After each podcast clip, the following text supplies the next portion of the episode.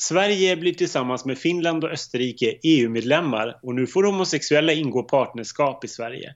Daytonavtalet som gör slut på kriget i före detta Jugoslavien undertecknas och Israels premiärminister Yitzhak Rabin skjuts ihjäl i Tel Aviv. Det är jordbävning i Kobe, bomb i Oklahoma City och tyfoner i Filippinerna. Jacques Chirac blir fransk president, VM i friidrott hålls i Göteborg och Mona tar en timeout efter Toblerone-affären. I Sverige föds mellostjärnorna Jojo, Viktor Frisk, Molly Pettersson, Hammar och i USA blir Braveheart bästa film på Oscarsgalan. Vi lyssnar på Where the Wild Roses Grow, Lemon Tree, Vill du bli min fru, Wonderwall, Common People och Do You Really Want Me och såklart Fiskarna i havet.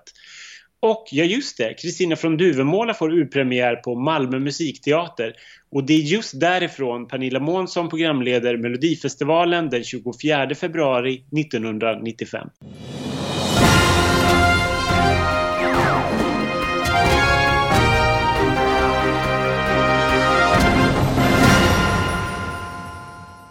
Hej allihopa och välkomna till ytterligare ett avsnitt av QX Slaget på filernas podcast. Den här podcasten där vi går igenom en Melodifestivalfinal eller möjligtvis en deltävling. Lite mer ingående än vad man kanske brukar. Vi är Slaget på filerna, det är jag som heter Ken och det är min kollega som fortfarande heter... Ron Jan Johansen Larsson. Jajamensan! 1995 tänkte vi skulle... kastas in idag, det glada 90-talet när vi båda var runt D20. Så man kan säga, vad gjorde du 1995? Då tog jag studenten. Oj, ja, det är härligt. Ja, 95 tog jag studenten för det här årets vinnare som kanske inte är någon hemlighet för någon Jan Johansen ser på mig spelades nämligen på studentskivorna ibland som så här, sista låt tillsammans med en hel rad eurotechnolåtar och mycket annat. Bland annat Baby Baby med Corona som jag tyckte var en jättebra låt just det här året. Sen kommer jag inte ihåg så mycket för säger du 1995 så tänker jag automatiskt på Melodifestivalen. Vad kul att du börjar på en lite mer positiv note för hos mig är det verkligen så här, det här är så sjukt. Men år som slutar på 5, de har verkligen varit de värsta i mitt liv och 95 tror jag är då silverplatsen. Det finns ett 5 år som är värre men 95 är silverplatsen och vet du varför? Jo, för jag gjorde lumpen. och det mina barn kan jag berätta är någonting som vi farbröder eller en del av oss var tvungna att göra fortfarande på 90-talet. Nästan ingen av mina kompisar var tvungna men jag var tvungen. Jag gick på Chalmers, hade flyttat hemifrån för två år tidigare. Men jag var ändå tvungen att återvända hem till Karlskrona 1995 för att krypa runt i skogen ett helt år och tvingas köra lastbil och allmänt lida mig igenom det här året. De som känner mig vet att jag kanske inte är riktigt urtypen för någon gubbe som ska gå runt och bajsa bakom ett träd och så vidare. Men jag sprang alltså runt med vapen det hela året och körde lastbil och hade fortfarande ingen aning om hur man lagar en lastbil, men jag var meningen att göra det. Däremot så hade jag en fanrik som hette Nej, som jag brukade sjunga Se på Nej för när jag blev lite full. Så på det sättet connectade jag också lite till Melodifestivalen. Sen vill jag redan innan säga att 90-talet då, jag vet att jag har tagit upp det tidigare i podden, var ju lite mörker för mig. Speciellt Eurovision har jag väldigt dålig koll på med 90-talet. 80-talet var ju min glansperiod och sen efteråt har det varit också har jag ganska bra koll. Men just 90-talet är ett litet mörker. Dels för jag tyckte det var ganska tråkiga låtar lite utifrån sett. Men dels för att jag gick på Chalmers och lyssnade på en helt annan typ av musik. Mello var nästan samma sak. Men just 95 så vinnarna blev så pass stora hits. Eller vinnaren blev en väldigt stor hit och även tvåan. Så detta året har jag haft lite koll på, trodde jag tills jag började titta. Jag tycker det är helt underbart när vi ser igenom det här hur lite koll jag egentligen har. Jag tror att jag har jättebra koll, men det har jag verkligen inte alls. Det kommer ni märka sen när vi går igenom. Ja, det var mitt 1995. Och nu vill jag inte prata mer om det. Jag tycker, har vi någonting? Har du kollat lite vad pratade man 1995 innan det årets tävling? Ja, det var ju vi kommer ju komma in på deltagarna lite senare, men Annika Sundbarmelin, en stor favorit för mig som skrev för Aftonbladet, hyllade startfältet och skrev att det aldrig hade varit svårare att tippa en vinnare. Hon tyckte att Jon Johansen hade den bästa låten och att en vinst för honom skulle ge tävlingen ett ansiktslyft och delade ut 5+. Och hon fick ju väldigt rätt i det, måste jag säga. Det var ju verkligen att ha fingret ute på rätt ställe. Expressens Måns Ivarsson hyllade också startfältet och skrev att det inte fanns några kalkoner i år. Men han trodde möjligtvis att Jan Johansson skulle kunna knocka de kvinnliga tittarna. Men vi män blir mest sugna på pizza, skrev han. Och tryckte med liksom att det här var väldigt Italien-influerad. Och att det kändes lite pinsamt att skicka en italiensk ballad.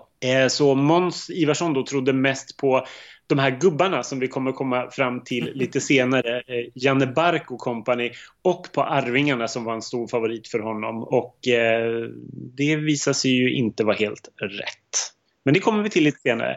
Men däremot kan jag ju berätta att det skrevs ganska mycket under den här veckan fram till Melodifestivalen om att Pernilla Månsson hade fått en sjukdom som gjorde att hon tappade håret. Så att i en av tidningarna så gick hon ut och sa att hon varken kommer tappa kjolen eller håret. Så att hon hade ju ändå lite så här distans till det här. För det var stressrelaterat som gjorde att hon då hade fått den här sjukdomen. Och där måste jag faktiskt säga att jag har ett ganska kul citat från en av tidningarna där Pernilla, tycker jag, ändå har glimten i ögat. Men det är inget som säger att jag inte kan drabbas värre eller bli av med allt hår på huvudet, eller att jag får universalist då man tappar allt hår på kroppen, även könshåret. Minsann. Ja, så det var en stor nyhet i båda tidningarna. Och apropå Pernilla Månsson så var det ju inte tanken att hon skulle leda det här själv från början, utan Harald Treutiger skulle vara med och göra det tillsammans med henne. Men han hoppade av på grund av för stor arbetsbörda, så då blev det istället Pernilla Månsson som tog över hela rodret. Fullt fokus på Pernilla som också hyllades för sin insats. Men vi kan ju komma in på det lite senare, på vad vi tycker om henne. Absolut, och man ska väl komma ihåg då i den här, innan vi kastar oss in i det här, att det här var ju då året innan 1994 som vi inte har tittat eller pratat om än, utan det kommer hamna i en framtida podd. Det var väl ansett som ett av de absolut sämsta åren och är väl fortfarande i Melodifestivalens historia, så att man var väl liksom ganska desperat på att få en uppryckning av hela programmet. Ja, men verkligen. Och det gjorde ju att man bjöd in 5 kompositörer, och det var 5 kompositörer som det hade gått väldigt bra för de senaste åren mellan finalerna 84 och 94. Just det, precis. Det var väl dessutom så att det var egentligen 6 kompositörer, men den sjätte då, eftersom det var typ a tie, det var typ jämnt, så hade de haft Per Andreasson och Anders Danvik hade haft lika många, men de hade kommit sämre. Men den här Per Andreasson då, han fick ändå med 2 låtar genom juryn, så att han fick de andra, för han fick med 2 låtar, medan de här då 5 kompositörerna som blev utplockade fick bara varsin. Så. Men okej, vi hoppar väl rakt in i programmet, kan man tycka. Och, hur börjar detta? Alltså det här är ju så roligt. Vi har ju sett en del program från Malmö av någon anledning inför den här poddserien. Och här plockar vi återigen fram Kickis gamla bakgrundsdansare David Jonsson, som dansar sig in i Malmö musikteater till storbandsmusik av olika genre. Det känns verkligen som man vill visa upp den här lokalen, tycker jag, när man börjar. Det är liksom trappan och det är någon korridor och hej och hå, och alldeles för långt, och ingen blir lycklig av massa operasnuttar. Däremot så tycker jag det är roligt att de hoppar in på scenen, och den föreställer Öresundsbron, eller i alla fall hur den ska se ut. För man hade ju börjat bygga Öresundsbron det året, så det är liksom en hel Öresundsbro som liksom kutar upp bakom Pernilla Månsson, som hon vandrar in på.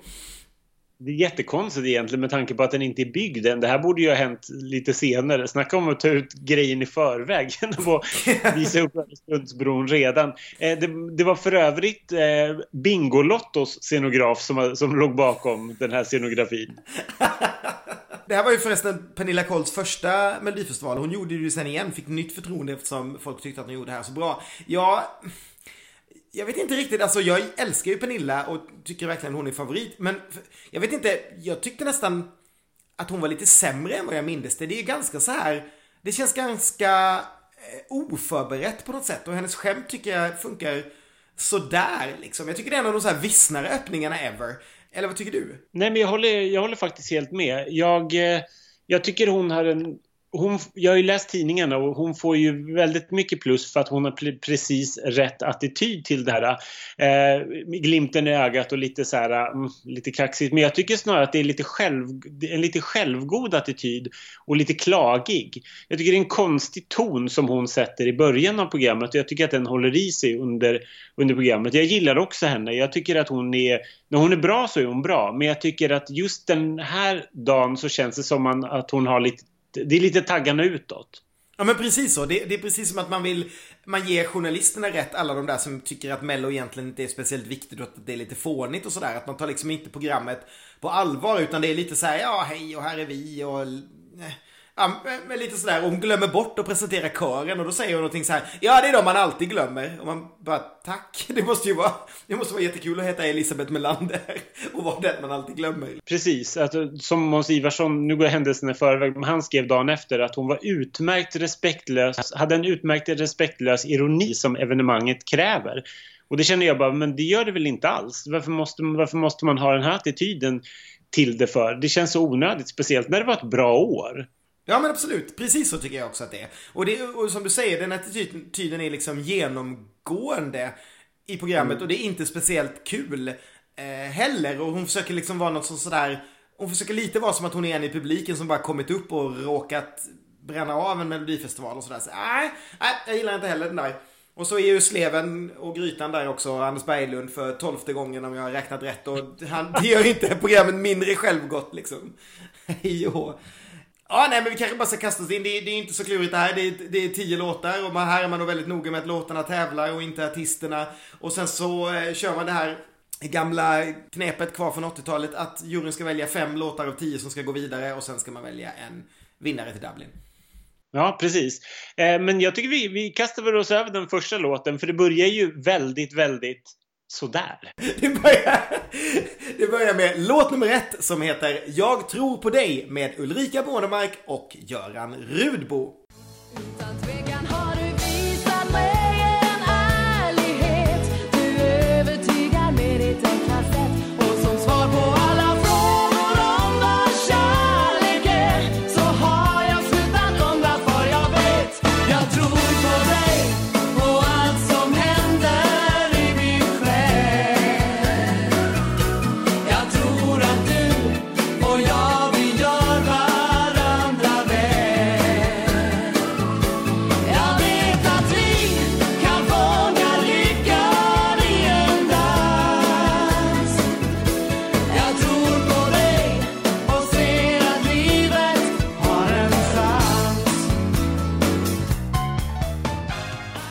Här måste jag ju bara börja med och säga att det här var ju min stora upptäckt då, att Ulrika Bornemark alltså är samma person som var med i All of a sudden 1988. Det har jag ju aldrig fattat förrän jag såg personen nu och bara, men vänta, det är ju hon.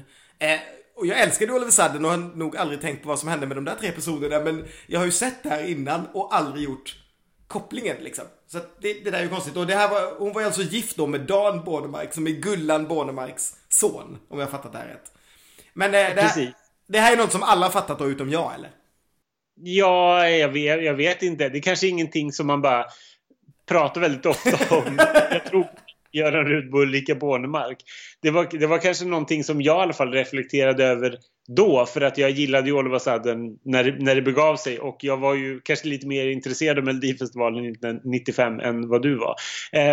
Det här är ju verkligen ett familjeprojekt, och de drog ju ganska stort på det här i tidningarna överhuvudtaget, med tanke på att det är Dan Bornemark då som har skrivit musiken och det är Ulrika som har varit med på texten tillsammans med Dan. Och sen Gullan vakade över det hela som någon slags moderkraft. Vad tycker vi om det här då? Ja, vad tycker vi om det här? Alltså jag har fortfarande inte kommit över att det är ju liksom 2 personer från 1988 som hade 2 favoritlåtar för mig då, och sen så bara jag fattar inte att de... skitsamma. Jag tycker att den här typen av låtar är så märklig. Det är liksom, det är så här VM i onödig mellanmjölk på något sätt. Det är väl 2 helt okej artister, men de är ju verkligen ingen stjärna, någon av dem. Och hon har ju inte blivit jättemycket mer tonsäker på 7 år, om man säger så. Det är väl en rimlig låt med någon sorts visselhook, men vad gör den här? Vem är den där för? Det är ju liksom ingen i världen som kan tro att detta är Eurovision-material, och det här är ju liksom inte en deltävling i Sundsvall 2002, utan det här är ju liksom, det här är ju 10 låtar som har tagits ut för och slåss om att gå vidare till Eurovision. Då är det ju ett otroligt konstigt liksom kriterium att plocka med det här, även om man då kan säga att det är okej. Den finns, den är bara ju, eller i mina öron i alla fall. En mossig trallfest liksom. Men jag håller helt med. Jag tycker exakt likadant. Det är så fruktansvärt menlöst. Det är ju liksom 980 andra låtar som juryn hade möjlighet att välja på. Då vill man ju liksom höra, eller det kanske man inte vill höra hur de andra lät när den här togs ut. Dessutom tycker jag det är en jättetrist start på programmet. Det är så fruktansvärt menlöst. Det var ju de trodde på varann, men det var ingen som trodde på låten. För det här var ju ingenting som var på något sätt segertippat eller favorittippat. Eller liksom, och hooken med att liksom det skulle vara Ulrika, eller vet du det, Göran Bornemarks svärdotter som sjunger. Om någon i Trip to Touch. Det är så här, ja, nej. Jag tycker bara, det är verkligen en skitlåt. Jag tycker nog att den är sämre än vad du tycker att den är. Det är liksom just den här skojfriska tonen och... Ja, nej, jag förstår faktiskt att Paula Åkestad och Jarl tackade nej till den här och valde en annan låt istället. Det sjuka är också att de är totalt kemilösa. Det är verkligen som du säger, det är väl så här, ingen ville ta i den med tång, och då fick liksom han ta sin fru istället. Och så kom väl hon ihåg Göran då, sen 88, och kollade om inte han kunde med, eller han hade väl inte något annat för sig heller, eller försökte få någon sorts solokarriär från Triple and Touch. Nej, jag vet inte, jag tycker vi lämnar den här ganska snabbt. Det här är verkligen en extrem parentes i Melodifestivalens historia. Så att jag tror att vi på något sätt fångade både du och jag varför jag inte kommer ihåg att det var hon i den här. Det är ju liksom en låt man bara vill glömma bort jättesnabbt. Ja, nej, vi hoppar vidare. Melodi nummer 2 heter Jag ger dig allt. Den framförs av Jessica G. Pilnäs och den är skriven av Christer Lund och Mikael Wendt. Försöker att förstå, vem kan ge mig svar och visa vägen jag ska gå. Jag ger dig allt, mina känslor, ja det finaste.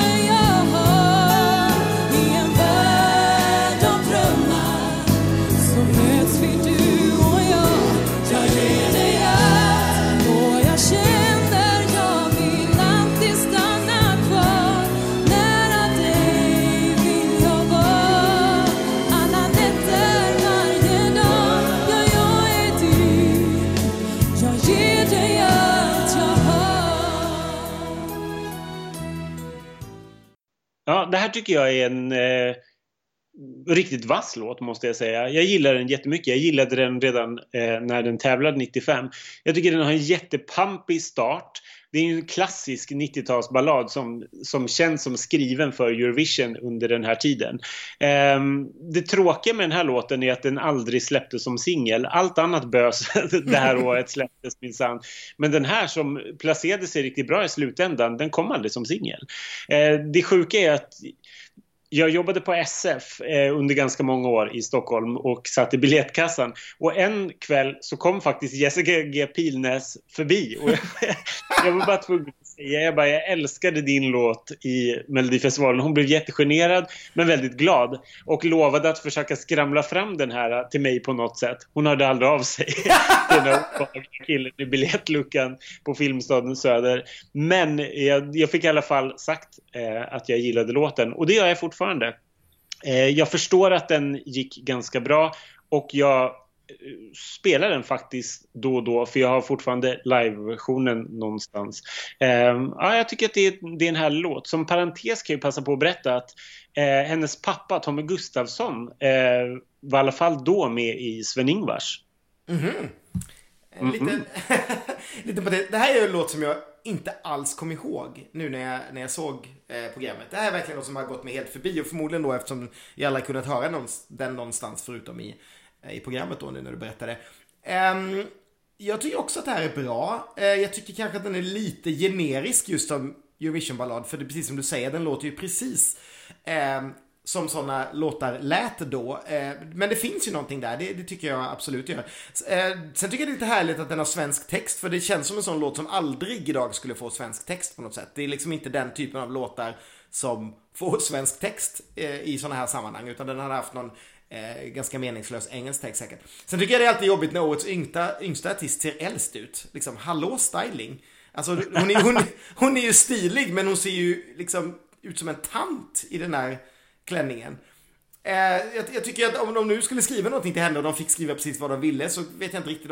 Jag tycker väl att de kunde skrivit någonting kanske lite roligare för att det skulle grabba tag riktigt ordentligt i mig. Men visst, jag håller med, det är helt kompetent och det finns någon nice Lisa Nilsson-vibb i det hela som jag gillar, med hennes röst som är rätt snygg. Men jag tycker att de kanske kunde ta vara på den lite bättre än vad de gör med den här balladen. Så visst, säger jag, men inte jättemycket mer. Å andra sidan så, ja, det kommer vi till sen. Det är inte kanske jättestor konkurrens runt det där, så att jag förstår absolut att den gick bra. Jag kan också passa på att berätta att efter det här så var hon bland annat körsångerska åt Carola och Robin och Steven Simmons. Och sen så står det att hon gör regelbundet konserter som solosångerska med Kid Creole and the Coconuts runt om i Europa. Runt om i Europa också. Jajamän. Jätteroligt. Men idag jobbar hon som läkare, och så är hon gift med Johan Norberg. Och Johan Norberg är en känd gitarrist som bland annat jobbade mycket med Regina Lund. Och de har 3 barn.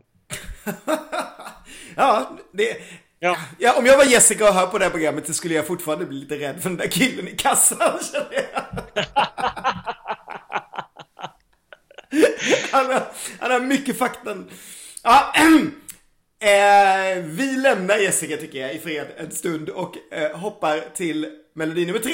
Den heter Om du inte tror mig. Den framförs av Paula Åkestad och Jarl, och den var skriven av Jon Ekedahl. Men du får aldrig se på mig sådär, som om jag var dum ungefär. Om du inte tror mig, om du inte tror på mig, om du inte tror mig blir det vår sista dans. Om du inte tror mig, om du inte tror på mig, om du inte tror mig ger oss ingen chans.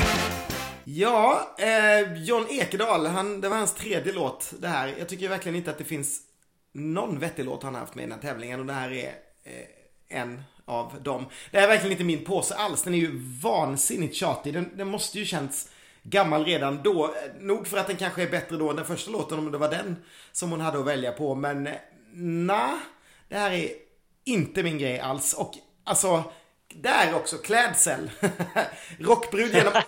Rockbrud through the ages, skulle jag säga på något sätt. Det är verkligen liksom sen 80-talet där alla rockbrudar sett ut sådär.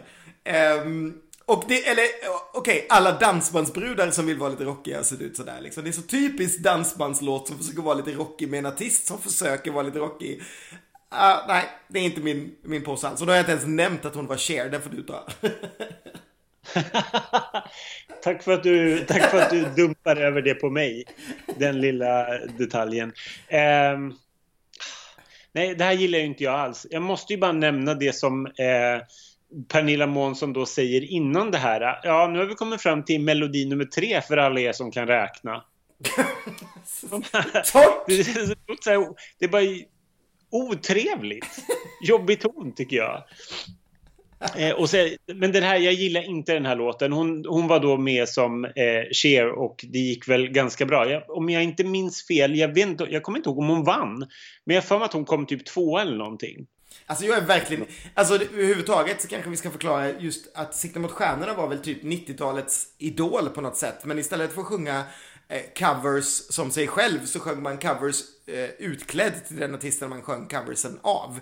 Och då var den här kvinnan alltså Cher, och det var därför hon var stor. Det var ju liksom TV4s stora program som på den tiden då skyfflade in artister i Melodifestivalen. Jo, men det stämmer. Hon kom på en andra plats i finalen då 1994, så det var året innan. Så hon var ju ganska färsk och var liksom, hon var ju väl ett namn då som man kanske ville ha med i Melodifestivalen väldigt gärna. Mm. Lite grann som att man skulle ha kommit tvåa i Idol. Jag tycker låten är jättemärklig. Jag, liksom så här, texten var så här: men du får inte se på mig så där som om jag var dum ungefär. Alltså vem skriver sådana texter? Ja, Jon Ekedahl.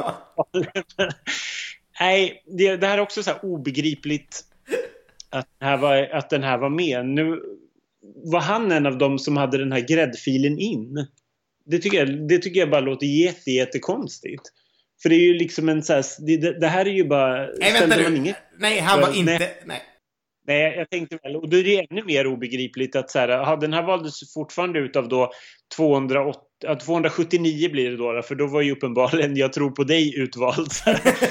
Aha, vad ska vara vid sidan av den? Ja, men vi tar det här. Jag tycker bara att det är så konstigt.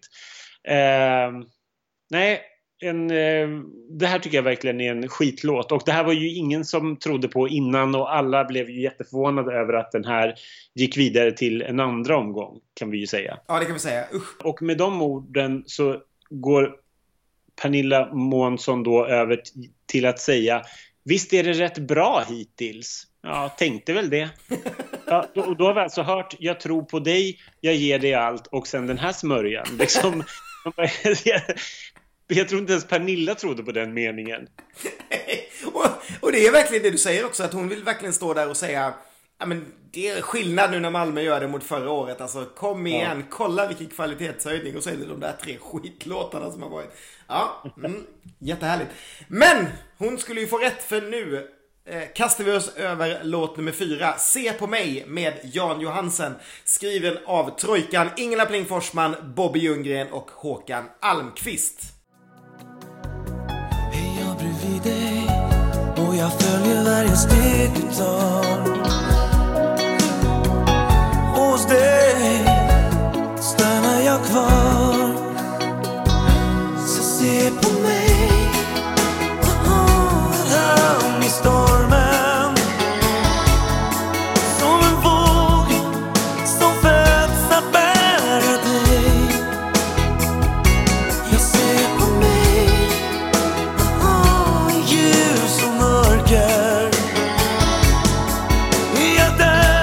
dör och aldrig lämnar jag dig. Ja du! Jan, det här är ju Jans debut. Han var ju bara, då var det ju väldigt mycket snack om att han var jazztrummisen Egil Johansens son. Men det blev ju lite ändring på det sen när Jan hade ju sjungit den här låten. Och det här var alltså Ingela Plings 20:e bidrag redan 1995. Det är ju väldigt coolt, måste jag säga. Ja, det är faktiskt väldigt, väldigt coolt. Och jag måste säga att det här tycker jag är en av hennes finaste texter också. Jag tycker det är en jättefin text. Men vi måste prata om Se på mig, ohoj, en hamn i stormen. Se på mig, ohoj, i ljus och mörker. Just ohoj är ju liksom, jag vet inte. Jag tycker det är svårt att komma över. Jag tror att jag aldrig förstod det när det begav sig. Då trodde jag bara att han typ mumlade en hamn i stormen. Jag funderade nog över det där ordet, men det kom till mig på senare år när vi började göra quizar och sånt, du och jag. Och så bara, ohoj, liksom, se på mig, ohoj, en hamn i stormen. Glöm det. Jan är snygg, jag tycker allt är rätt här. Det här är en av mina favoriter faktiskt bland svenska vinnare. Jag tycker det är en urvacker ballad. Den håller fortfarande. Och det, på något sätt är den ju en... Jag skulle säga att den är en förbättring... Förlåt Kristi Björkman, men jag tycker att det här är liksom någon sorts förbättring av Imorgon i en annan dag, som jag hade vunnit 3 år tidigare.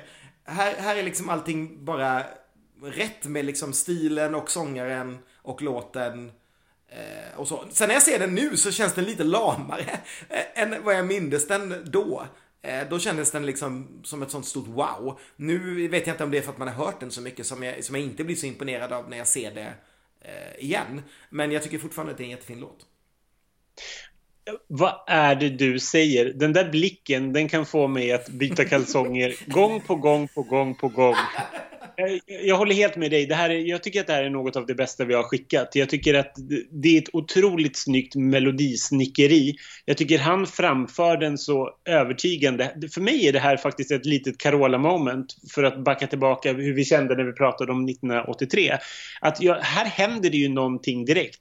Att det här är ju en contender. Efter de här tre låtarna, ganska intetsägande, så kommer det ju någonting där man bara, oj, hajar till. Han menar det han sjunger. Han ursäkta uttrycket, men han knullar ju verkligen kameran. Jag kan ju förstå att det gick så bra som det gjorde och att han blev en stor liksom favorit, speciellt hos många svenska kvinnor. Det här blev ju en jättehit sen i Sverige. Den blev 5:a på årslistan på Tracks till exempel, vilket var jätteovanligt på den här tiden att en mellolåt gick så bra. Jag älskar den här låten verkligen, och jag tycker att den är jättebra fortfarande. Jag tycker inte alls att den är lam, utan det pirrar till lite fortfarande när jag hör den.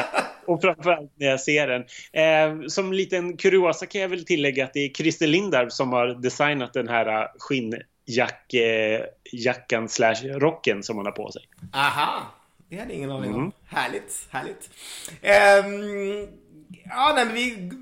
Även om man egentligen inte vill lämna den låten för att hoppa in på nästa, så tycker jag att vi måste göra det. Så att vi går framåt. Vill jag ju komma tillbaka till Jan, kan vi ju spoila. Jag kan lägga till en till grej. Jag hade faktiskt lite koll på Jan Johansen innan han var med i Melodifestivalen. Och det var inte på grund av, av hans pappa, som jag hade noll koll på. Utan det var mer att han var med och sjöng en duett som hette Lost in Paradise med sångerskan Erika, som var het i början av 90-talet med bland annat Hurting So Bad och Together We Lost. När hon släppte en ny singel, och jag tror att det var året innan, så sjöng de duett på den. Men han namngavs aldrig, om jag inte minns helt fel, utan det var en låt som hette Lost in Paradise med just Erika.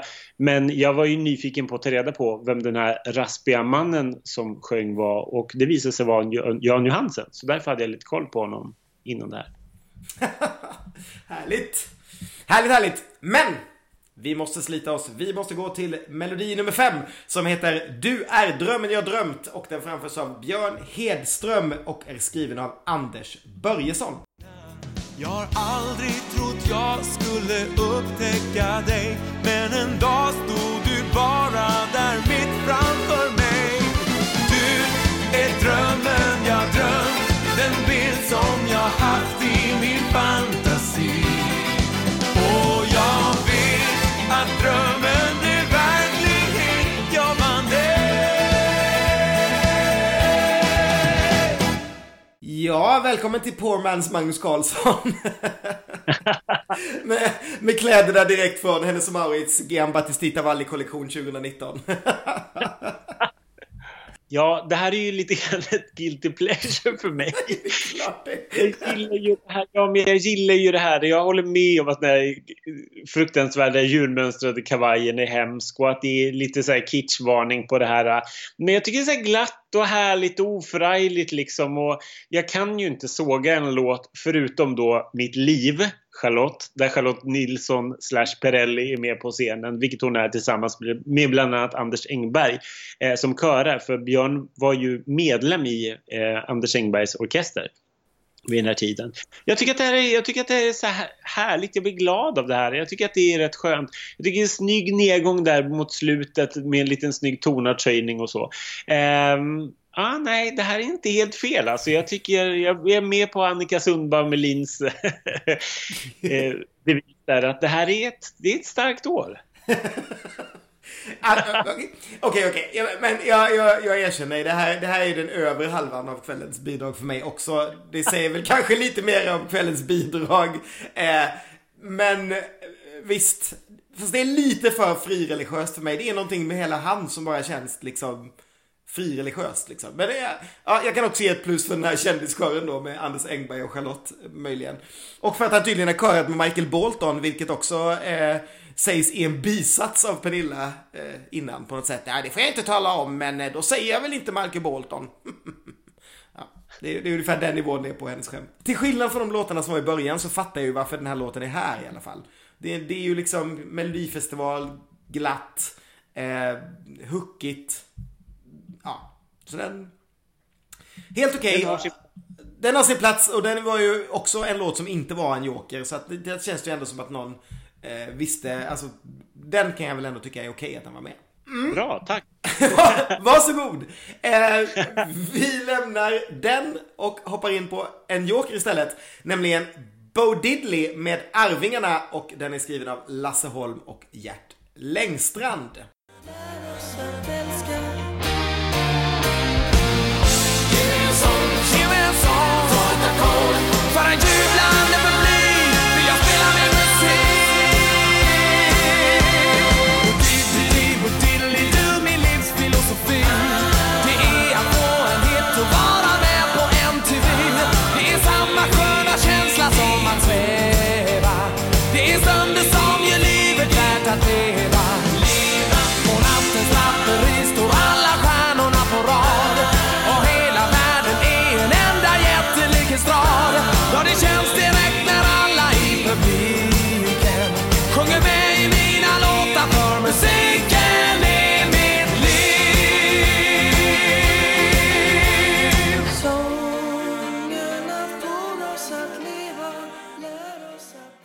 Och det här var väl Arvingarnas stora comeback då, efter de hade vunnit 1993, som jag förstår det, va? Ja, precis. De hade ju pålat på den på bra på dansbanorna, men just i Mello så var det ju den stora comebacken där man hoppades på ännu en vinst.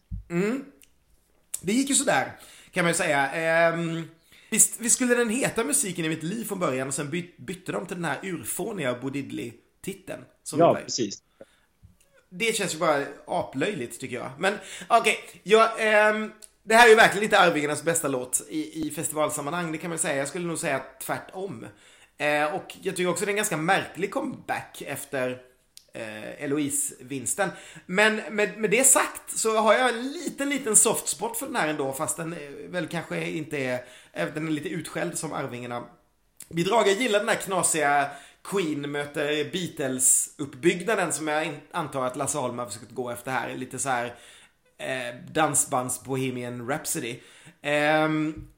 Och helt skamlöst skulle jag säkert kunna ha de här kläderna på någon mellofest, efterfest idag, om man tittar på vad Kaspar har på sig. Det är liksom så här, det är så här lagom glitter och kavaj och lite märkligt för att jag skulle tycka att jag skulle kunna köpa den någonstans i London för alldeles för mycket pengar och ha den på mig en gång och sen slänga den.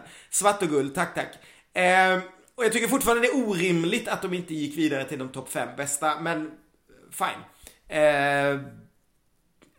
Det är inte deras bästa låt i sammanhanget, men jag tycker att det är en helt rimlig låt i Melodifestivalen, punkt. Ja. Jag tycker att jag försökte titta på det här igen och tänka så här att men det här var ju favorittippat. Det här trodde ju framförallt Expressens Måns Ivarsson då väldigt mycket på och trodde den skulle liksom vinna. Jag håller ju med om att det är ju väldigt konstigt att den inte gick vidare till andra omgången, för där skulle den ha varit. Men jag tycker att det är en konstig låt, alltså. Jag tycker att den är gapig och den har en väldigt konstig uppbyggnad, just att den så drar igång, stannar av, drar igång, stannar av.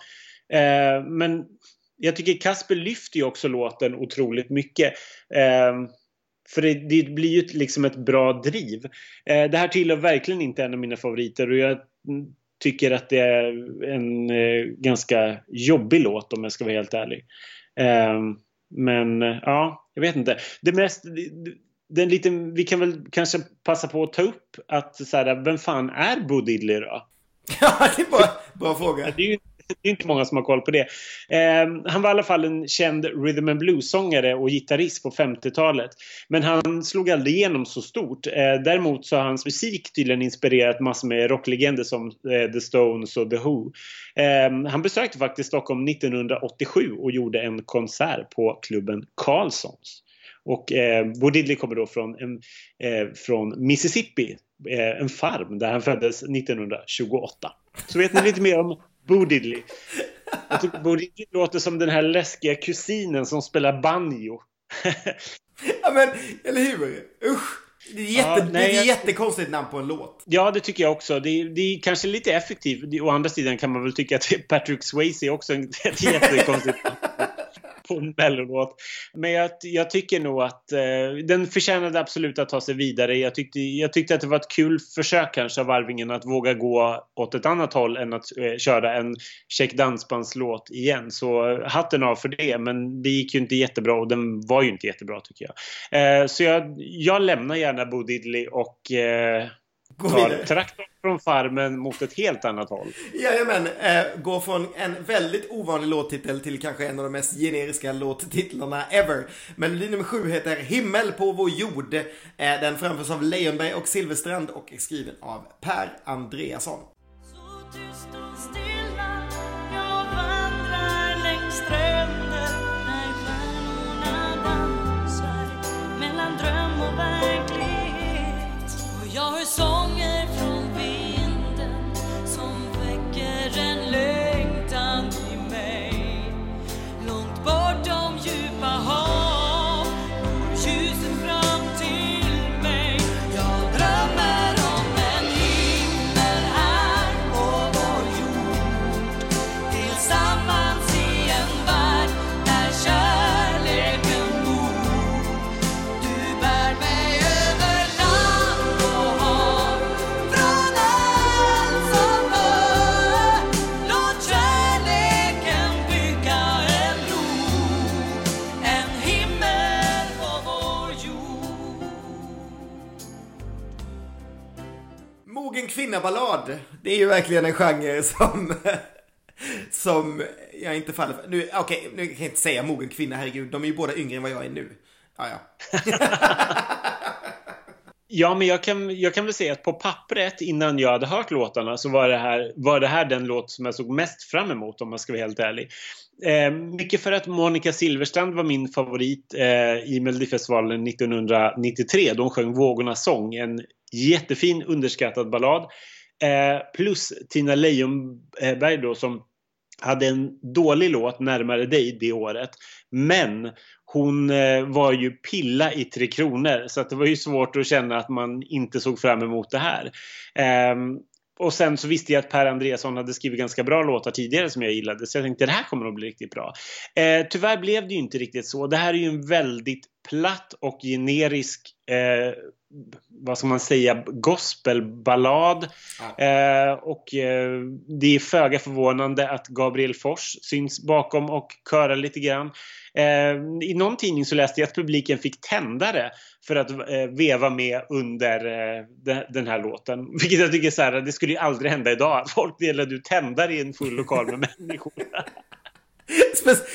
Det är också en sak som försvann med mobiltelefonerna, för det finns ju ingen som skulle fatta vad man skulle göra med den. Ja, precis. Ja, nej, så jag är inte jätteimponerad av det här. Jag tycker inte på något sätt att den är dålig, och den är ju ljusår bättre än de låtarna där i början som jag sågade, Paula Åkestad och Jarl och Jag tror på dig.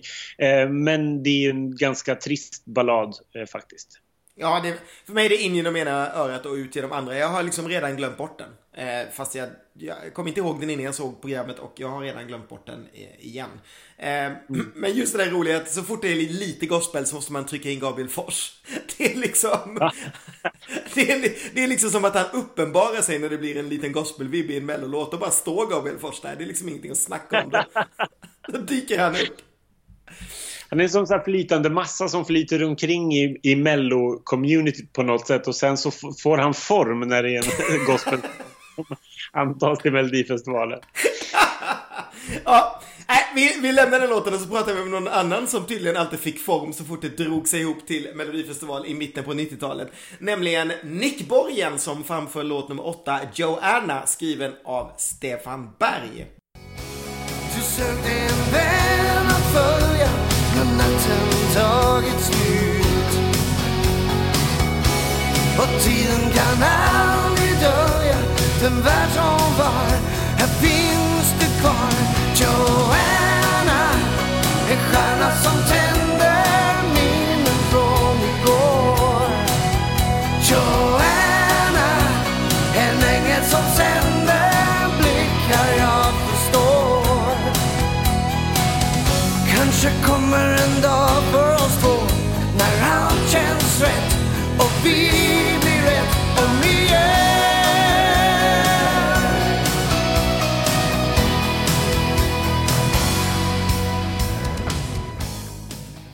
Ja, det här var ju då en ny text på en låt som hade diskats året innan. Nick hade ju varit med 3 år på raken utan att lyckas speciellt bra. Stefan Berg däremot var ju en, kanske den tidens Fredrik Kempe skulle man kunna säga. Han var ju liksom superstor och hade skrivit Carolas vinnare och så vidare. Och Nick hade ju då famously blivit utslagen av Arvingarna 2 år tidigare när Arvingarna vann på grund av den här kuppen när folk fick ringa in istället medans det ryktades väl då att Nick var den som skulle vunnit om juryns poäng hade räknats istället. Men som sagt, den här låten då var inskickad åt innan.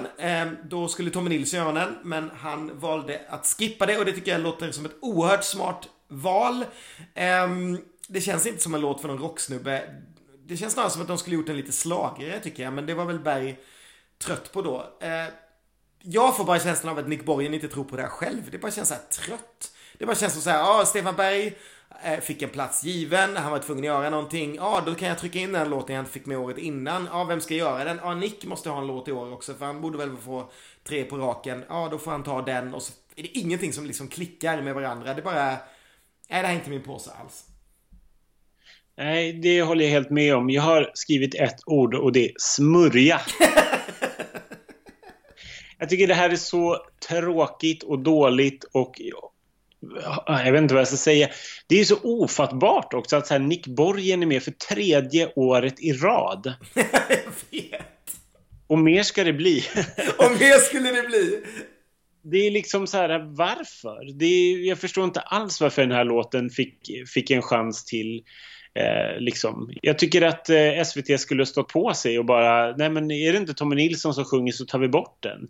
Det är ju på intet sätt liksom så här, men Nick Borgen, det väger ju upp Tommy Nilsson så vi tar med den i alla fall liksom. Jag tycker det här är så tråkigt verkligen. Det här ger mig ingenting. Det här är definitivt så här bottenskrap för mig liksom. Jag tycker att vi lämnar Nick Borgen ett bra tag. Vi kommer få anledning att komma tillbaka om dem i massa av de här poddarna. Och så hoppar vi istället in till nästa låt, nämligen bidrag nummer 9. Det är låten Det vackraste med Cecilia Wennersten och den är för fan skriven av Nanne Grönvall, Maria Rådsten och Peter Grönvall.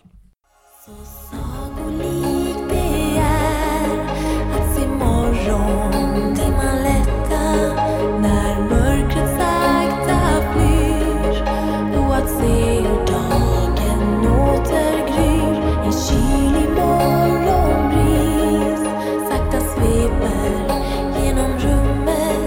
Jag kryper tätt intill lycklig för att du finns till.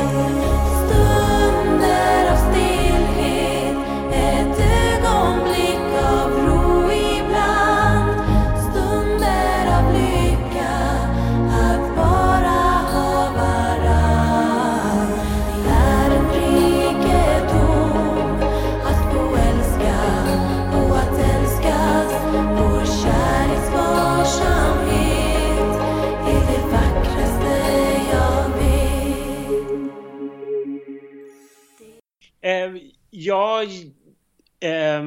Jag blev lite förvånad över att den här låten gick så bra, för jag fattade den inte riktigt då, ska jag vara helt ärlig och säga. Jag tyckte att den var fin och så, men att den skulle bli en sån stor svensk evergreen liksom, i framtiden, det hade jag ingen aning om. När jag ser det här i efterhand så tycker jag att hon ser väldigt rädd ut. Det anmärkte tidningarna på också, att de gillade låten men de var tveksamma till sångerskan som såg jätterädd ut verkligen. Men jag antar också att det är en del av hela konceptet att hon ska se lite ängslig ut och lite som ett så här skogsrå i den här naturmystik, vad säger man, naturromantiska låten. Jag tycker att det är en riktigt vacker låt och jag förstår att folk snappade upp den och lät henne sjunga den på bröllop, begravningar och dop för all framtid. Det blev en jättestor hit liksom. Den kom, till skillnad från Jans blev den inte lika stor på Tracks. Den kom på en 50:e plats på årslistan på Tracks. Men det var ju ändå väldigt stort.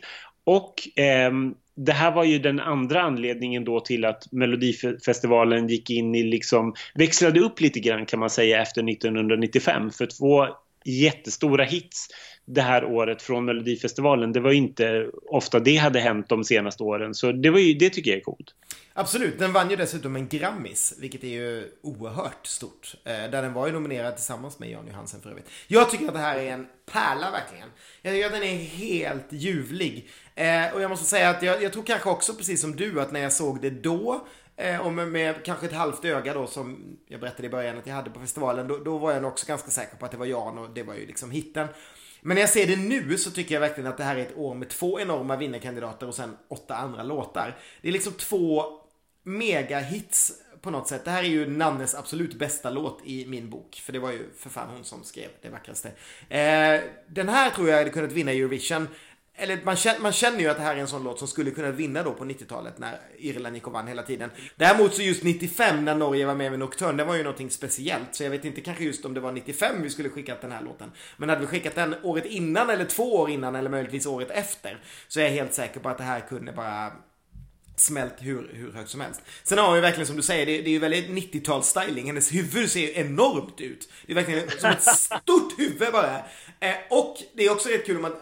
Jag tänkte på när jag tittade på det här att jag vet att du är ingen så här stor fan av ljusteknikerna i dagens Melodifestivalen, men vad dåliga människor var på den tiden, för man ser, dels ser man ju micken är ju rakt över liksom tuttarna på henne, så någon stor liksom svart skugga där, plus att kamerans skugga är liksom över hela hennes axel. Det är liksom så taffligt, jämför det liksom när Sarah Dawn Finer hade en kamera i ansiktet och bara stod med en mick sen många år senare. Det är ju liksom en otrolig skillnad på den grejen. Så det är inte så konstigt att hon ser rädd ut, för det står liksom en människa och skuggar henne med en stor kamera 5 centimeter bort. Men jag tycker att låten är så oerhört snyggt uppbyggd. Jag älskar i slutet att den slutar och så är det bara liksom de här och sen börjar den igen och så sjunger hon liksom lite utan musik. Den är liksom så oerhört snygg också i programmet, i sitt arrangemang med den här orkestern, att det bara, tror jag väl att det kanske var både orkester och bandat lite på den tiden, men man ser ju Berglund stå och veva i bakgrunden. Det här kan jag prata mig otroligt varm över. Jag tycker att det här är svinbra verkligen. Och jag tycker att det är bättre än det som One More Time vann med själva sen så småningom, även om jag tycker att det är en bra låt också. Jag tycker det här är det vackraste. Kul. Det är ju, det här blev väl liksom en ordentlig, vad ska man säga, kick-off för Nanne och Peter som låtskrivare ordentligt, även om det hade gått bra liksom, delvis hyfsat i Melodifestivalsammanhang, men även Highland som de hade haft en hit med då 2 år tidigare. Och, så man kan väl säga att det här blev väl någon slags inspirationskälla, misstänker jag, för den vilda som kom året efter, för de 2 låtarna är ju väldigt besläktade. Absolut, och det är verkligen möjligtvis både den här och det vilda är väl kanske det som mest fångar hur Eurovision lät på 90-talet på något sätt. Okej, innan vi går vidare nu, för att det finns ju faktiskt en låt kvar som vi ska komma till om en liten stund. Kan vi inte ringa upp Cecilia? Det här är ju faktiskt en av mina favoriter ever, så jag tänkte att jag skulle låta dig ringa Cecilia och prata lite med henne om den här låten. Är det okej? Ja, självklart. Då ringer vi Cecilia.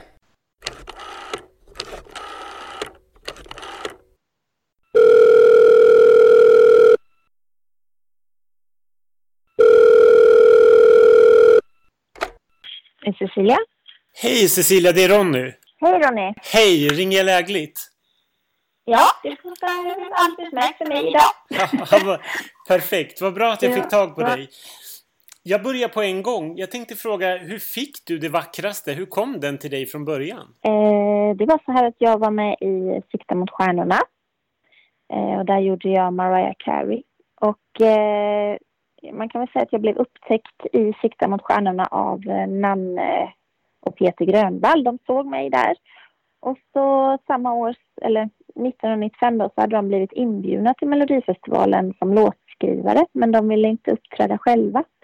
Och sen när de hade sett mig i Sikta mot stjärnorna så kontaktade de mig, eller Nanne kontaktade mig och frågade om jag var intresserad av att sjunga ett bidrag för dem i Melodifestivalen.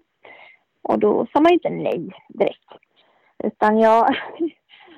Men däremot så fick de egentligen välja vilken låt de ville. Den behövde liksom inte väljas av tv. Utan de fick helt och hållet själva välja vilken låt de ville som skulle vara med. Så att jag åkte upp till Stockholm och så provsjöng jag nog 3 låtar tror jag. Och sen föll valet på det vackraste. Så gick det till. Okej. Vad hände med de andra låtarna som du sjöng in? Var de med på skivan sen eller var det någonting annat som de behöll själva? Nej, det var en av dem tror jag väl bara kom med på skivan. Jag minns faktiskt inte riktigt vilka av de låtarna det var, men jag vet att någon av dem i alla fall kom med på albumet sen. Okej. Vad minns du från tävlingen i 1995 när du åkte och tävlade i Melodifestivalen? Det var ju länge sedan. Men alltså, jag minns ju det som otroligt häftigt att komma från ingenstans och få den möjligheten att vara med. Det var ju såklart en dröm jag hade haft att vara med där. Jag var ett sånt riktigt Melodifestivalsfan hela min uppväxt. Och det var ju enormt stort för mig som inte hade gjort direkt någonting innan. Mm. Bara hela grejen. TV-produktion hade jag gjort lite då i och med att jag hade varit med i Sikta mot stjärnorna förut. Men allt runt omkring och just att det var en tävling. Så, ja, det var... Jag skulle vilja säga att det var nervöst. Men jag är inte så nervös av mig. Inte när jag sjunger. Utan jag känner alltid otroligt trygg på scen. Och det gjorde jag även här. Jag kände mig väldigt lugn. Det var väl sen när man satt och det var rösträkning och så. Då blev det nervöst. Det var ju ingenting man själv kunde styra över liksom. Men ja, det var en jättehäftig upplevelse. Verkligen. Mm. Omröstningen blev ju väldigt spännande mot slutet där det slutade med att det skilde bara 3 poäng mellan dig och vinnaren då, Se på mig. Hur kände du då? Var det liksom, gud vad skönt, jag blev 2:a från att ha kommit egentligen från ingenstans, eller kände du, åh vad nära jag hade velat vinna liksom? Nej, jag var faktiskt väldigt nöjd. Det är klart att man alltid kan fundera över vad som hade hänt ifall jag hade vunnit såklart.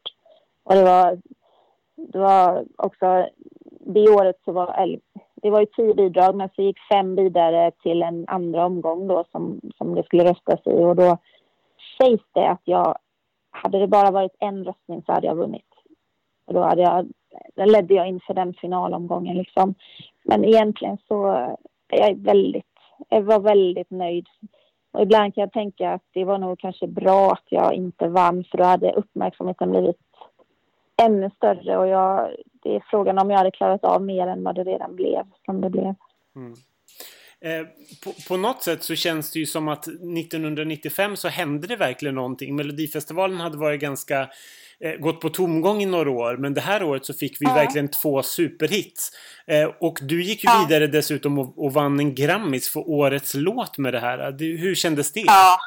Ja, det var ju helt galet, verkligen. Alltså, det var ju så totalt oväntat att en Melodifestival låt skulle vinna Grammis. Det hade liksom aldrig hänt innan som årets låt. Det kändes kanske ännu större för mig. Det var fantastiskt. Det var det verkligen. Mm. Hur resonerades det kring stylingen där med den här vita klänningen? Och... Ja, du, det var ju stylister och vad heter det, skräddare heter det väl, eller sådana som gör kläddesigners som var inblandade där. Och jag skulle säga så här att jag påverkade i stort sett ingenting själv på den tiden. Jag gjorde väldigt mycket som andra tyckte och tänkte att det skulle vara liksom. För jag visste ingenting om den här branschen, och så här i efterhand så var det naturligt. Så har jag nog tyckt att det var inte så bra, för att det blev också så att jag sa ja till allt i stort sett, fast man kanske inte alltid var överens eller ville göra allting, och det sätter sina spår såklart. Men där och då, just när det gäller den stylingen och så de fick liksom göra det de tyckte. Och sen stämde väl kanske inte. För i efterhand ska jag säga, just om den grejen med den klänningen och det, så var det ju väldigt mycket så här att folk såg mig som någon slags ljuv ängel som, ja, Så, och det var en bild som inte riktigt stämde överens med hur jag egentligen, vem jag är och så här. Ingen är en ängel. Så det, ja, jag blev förknippad väldigt, väldigt mycket ett bra tag efter oss hur jag såg ut och såklart med hur låten var då. Men alltså, förmodligen så passade det till den låten. Det, man vet ju inte. Det kanske också har med framgången att göra, att det var ett helhetskoncept. Jag har ingen aning. Men som sagt, jag hade inget med det att göra faktiskt. Jag bara, okej, jag gör det här då. Det blir bra. Det här blev ju en klassiker, och om jag förstod så är det ju väldigt många som tycker den har framförts på väldigt många dop. Visst är det så? Eller är det bröllop?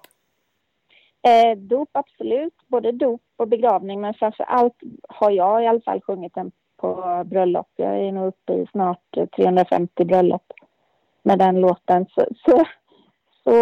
Men framför allt bröllop har det blivit. Mm.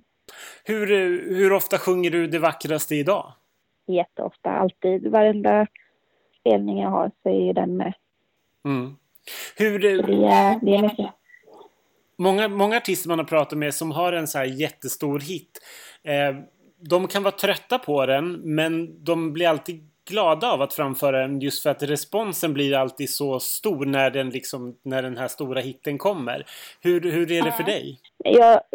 Jag var lite trött på den precis kanske ett par år efter den kom, för då gav jag ut en ny skiva och man liksom ville komma ut med annan musik, men allt eftersom åren har gått och nu är det liksom 25 år och det känns, precis i början var det hysteriskt mycket såklart, men sen har det varit väldigt jämn nivå på hur mycket den gillas och önskas och allting sånt där. Så nu så känner jag mig faktiskt otroligt glad och tacksam att folk fortfarande vill höra den, och att jag, även när jag sjunger den, det känns jättekul varje gång att sjunga den på scen. Jag tycker däremot att det är sjukt tråkigt att repa.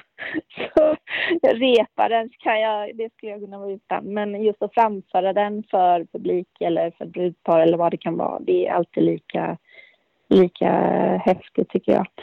Och som sagt, när det hade gått 10 år efteråt och den liksom, när man märkte att det här kommer jag nog få leva med, då kände jag mig egentligen bara ganska ödmjuk inför uppgiften att få sjunga den vidare. Mm.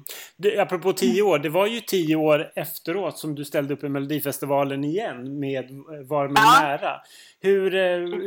Hur var den upplevelsen?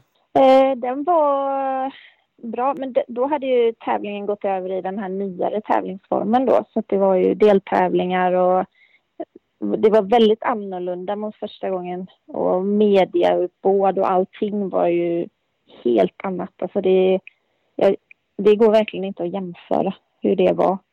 Jag föredrog nog första gången. Det var lite mer på en lagom nivå, men det var väl kanske för att jag var mer okänd då såklart. Men annars så var det var kul, absolut. Det var kul.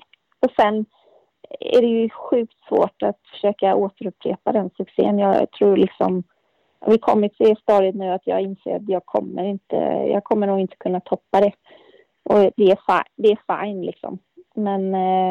Men ja, det var kul båda gångerna, men jag föredrar den första. Mm. Har du blivit erbjuden andra låtar från att du liksom tävlade med Det vackraste fram till idag helt enkelt? Är det några låtar du har blivit erbjuden som har kommit med sen och som du har känt? Ingen som jag har blivit erbjuden som har kommit med. Det är inte vad jag vet om i alla fall. Jag har blivit erbjuden ganska många låtar under åren som har gått, men det har varit ganska många dåliga låtar, och sen har det varit ganska många kopior på Det vackraste, och det har inte känts rätt. Alltså det skulle bara vara dumt. Mm. Skulle du kunna ställa upp igen i Melodifestivalen? Det skulle jag säkert. Det handlar ju för mig handlar det inte, nu är Melodifestivalen inte, det känns inte riktigt som en tävling längre utan ett sätt att synas på för väldigt många artister. Det är ett underhållningsprogram liksom, som, och sen är det en tävling också. Men det känns liksom inte som att det är... Jag skulle inte vara med för att tävla i så fall.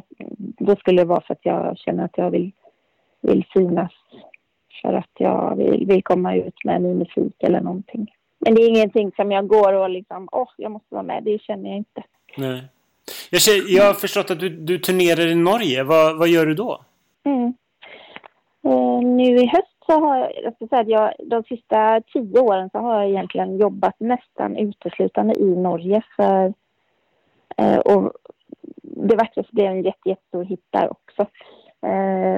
Så jag just nu så turnerar jag med 2 andra tjejer runt hela Norge med en show med musik och stand-up och lite blandat. Det är väldigt annorlunda show, den är jättesvår att förklara om man inte ser den, men väldigt kul. Och sen lite senare i november nu så blir det julturné runt om också i hela Norge ihop med en trumpetare som heter Ola Edvard Antonsen och så ett par andra artister. Vad bra. Tack snälla för att du tog dig tid och svarade på lite frågor. Jätteintressant verkligen. Ja, bara roligt och bli tillfrågad. Jättekul.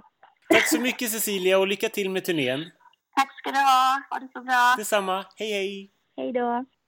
Ja, Cecilia, gud vad härligt. Men vi får inte glömma att vi har en låt kvar. Jag tycker att vi kastar oss direkt över den så vi inte blir för långrandiga. Nämligen melodi nummer 10, Följ dina drömmar med Lindbom, Bark, Årdal och Stolt. Skriven av Per Andreasson igen, men här tillsammans med Anders Danvik. På din väg mot nya världar finns jag här för.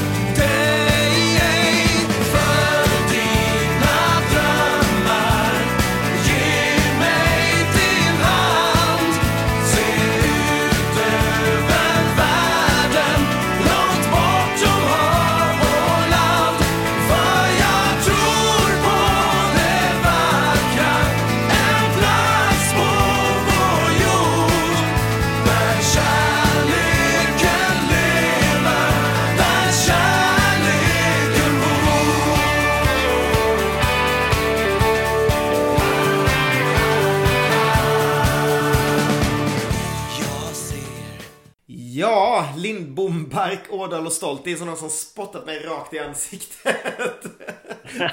Man hatar ju sådana här gubbrock-supergrupper. Varför skulle de sätta ihop sådana här hela tiden?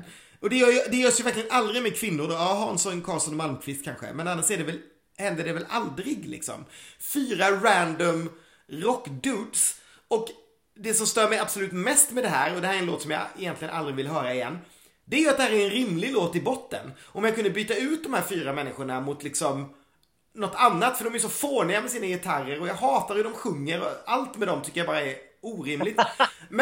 Men liksom låten det, med liksom en, alltså med en kvinna så hade detta kunnat vara en rimlig slager i mina öron tycker jag. Jag tycker det är en helt okej låt någonstans i botten. Och sen bara gud, och hur kan Årdal helt orenerad ha en dieseltröja på sig? Det står liksom diesel över hela gubben.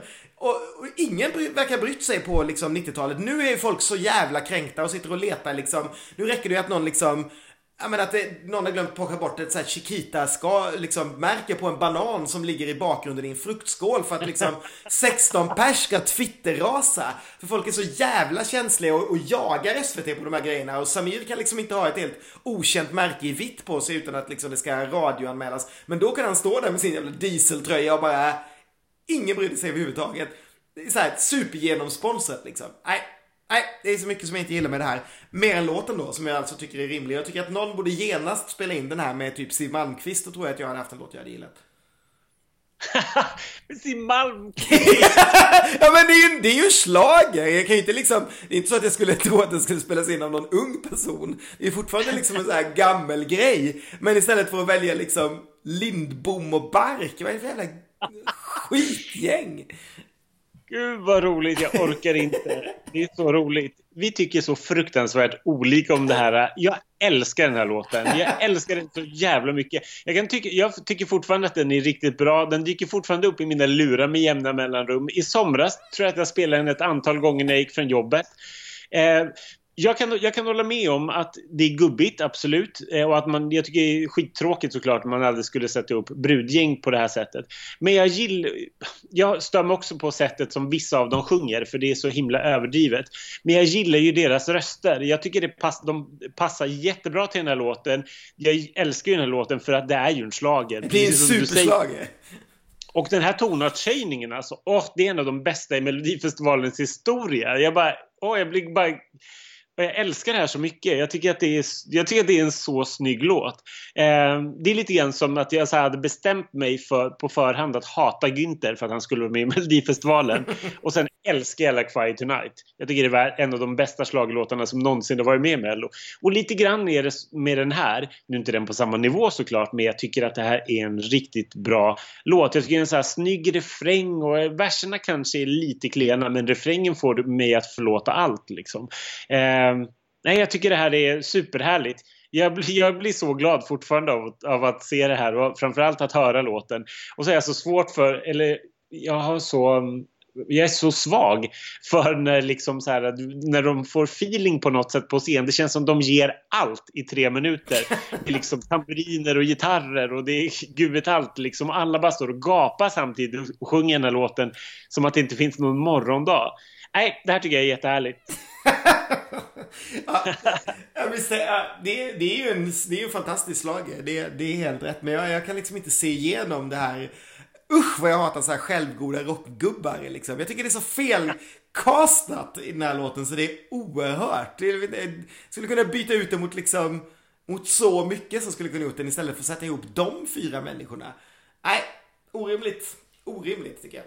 Men med det sagt, den är ju verkligen inte, det är ju verkligen inte en av de sämre låtarna i det här startfältet, det skulle jag inte säga. Och det är ju verkligen också ett av de bättre som var inkvoterade. Absolut. Precis. Ja, det var de 10 låtarna, säger vi, och det säger Pernilla också, och sen blir det snabbrepris typ. Ja, i princip. Hon skojar om att hon ska sjunga snabbreprisen, vilket såklart hade varit ganska käckt. Men det är vi glada för att vi slapp. Precis, och här är ju 2 saker då. Hon berättar också, Pernilla, att det var 40 år sedan som Eurovisionsschlagertävlingarna startade, och att det skulle komma ett hyllningsprogram på påskafton, vilket väl gjordes med Björn Kjellman om jag inte minns fel. Ett program jag älskade för övrigt ändå, mitt i hela den här Eurovision-hatet jag var inne i, och hade spelat in på VHS och körde ganska ofta. Och det var så jag hittade en massa konstiga Zweikleiner italiener och sånt som jag sen började rota bakåt i min slaghistoria, tack vare Björn och det här programmet. Och sen kommer en så här klassisk Melodifestival mellanakt, klipp från förr. Det är liksom, svenskarna tröttnar aldrig på ett slagmedley i Melodifestival. Det är liksom, det är Michelangelo igen. Och speciellt då innan YouTube, nu har vi ju sett dem till leda, så nu vet jag inte, nu skulle det inte riktigt gå. Men jag menar, då var det liksom Michelangelo igen. Woohoo! Jag tycker att det är jätteroligt med det här medlet att de tar ju med i princip någon låt från varje år som var typ den stora hitten eller någonting. Och sen när de kommer till året innan, då tar de med Cayenne, och då tänker jag så här, är det någon som sitter i den där hallen som ens kommer ihåg att Cayenne var med året innan? Jätteroligt. En annan rolig grej är att hon säger så här: ja, om 10 år så kommer folk skratta åt oss som står här, så skratta inte så mycket åt de här klippen. Och man bara, jo tack, om 25 år så står vi här och funderar på din lilla glansiga lila morgonrock som du står i, Pernilla. Ja. Och sen när det här är slut då, så drar hon ytterligare något skämt om att hon är från Örebro. Och då kände jag, då har jag skrivit här med stora bokstäver i mitt manus: ingen kan missa att du är från Örebro. Det är helt orimligt vad det tjatas om att hon är från Örebro. Alltså, tävlingen är ju fortfarande från Malmö. Jag vet, och hon pratar ju till och med någon så här hittepåskånska i början, för att liksom, eller jag hittar på, men hon försöker ju prata skånska för att få med sig publiken lite. Så det är så otroligt liksom kört om det där. Ja, och efter det här då, de här medlerna, så är det väl bara, så är det rakt in och bara ropa upp de 5 som har gått vidare. Precis, då ropas ju Jan Johansen upp först.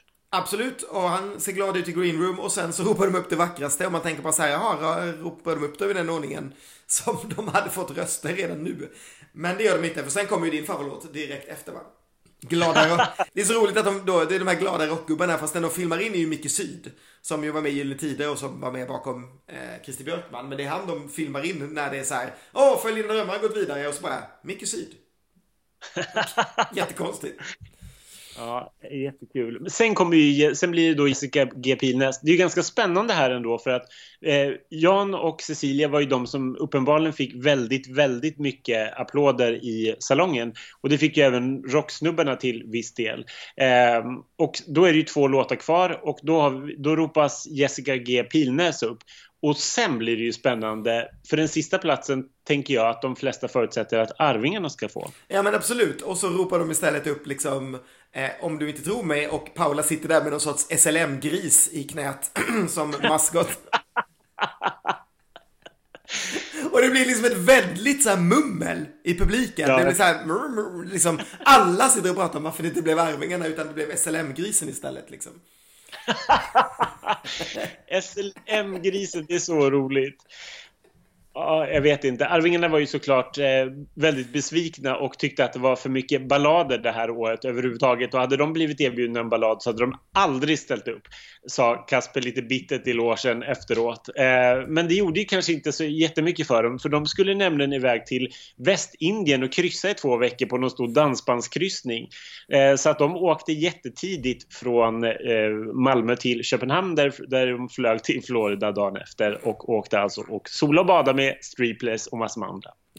Var det där en av Arvingarna blev kvar sen, så att han inte kunde vara med 2019? Japp. Han fastnade.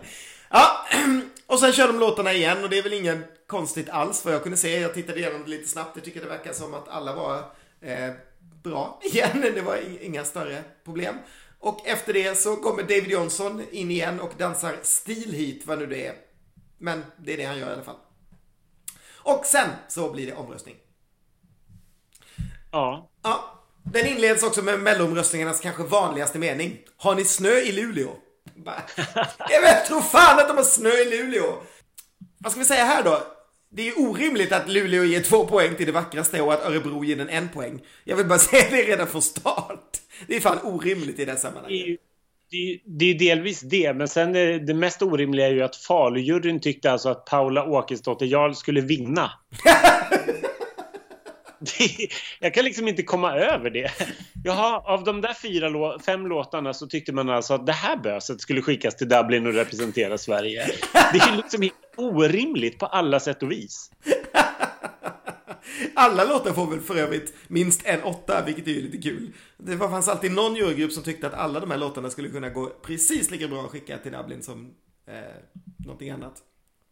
Ja, precis. Och alltså, jag tycker ju på något sätt att, i alla fall som vi var inne på under den här tiden, så de som gav Jessica G. Pilnäs 8, de tänkte ju i alla fall Eurovision, för det var ju en Eurovision-ballad där om den var väldigt generisk. Och Jan och Cecilia hade ju båda varit ett jättebra alternativ att skicka. Gubbrocken kanske not so much. Nej. Tycker jag. Men ändå inte lika orimligt som Paula Åkestad och jag liksom. Falun liksom, kom igen. Nej. Så.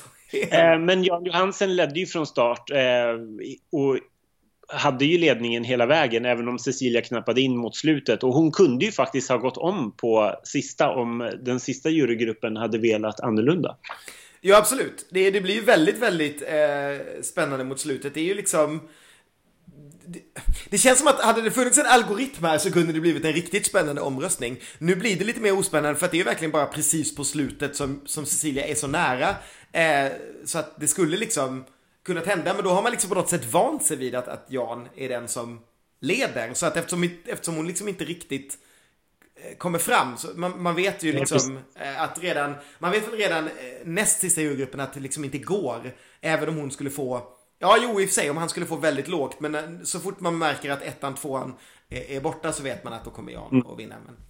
Men hyfsat spännande blir det ju ändå i alla fall. Och det blir ju väldigt rättvist jämnt också. Välproducerat och härligt genom hela röstningen. Det blir ändå ett sånt där lite grann hero empty room moment.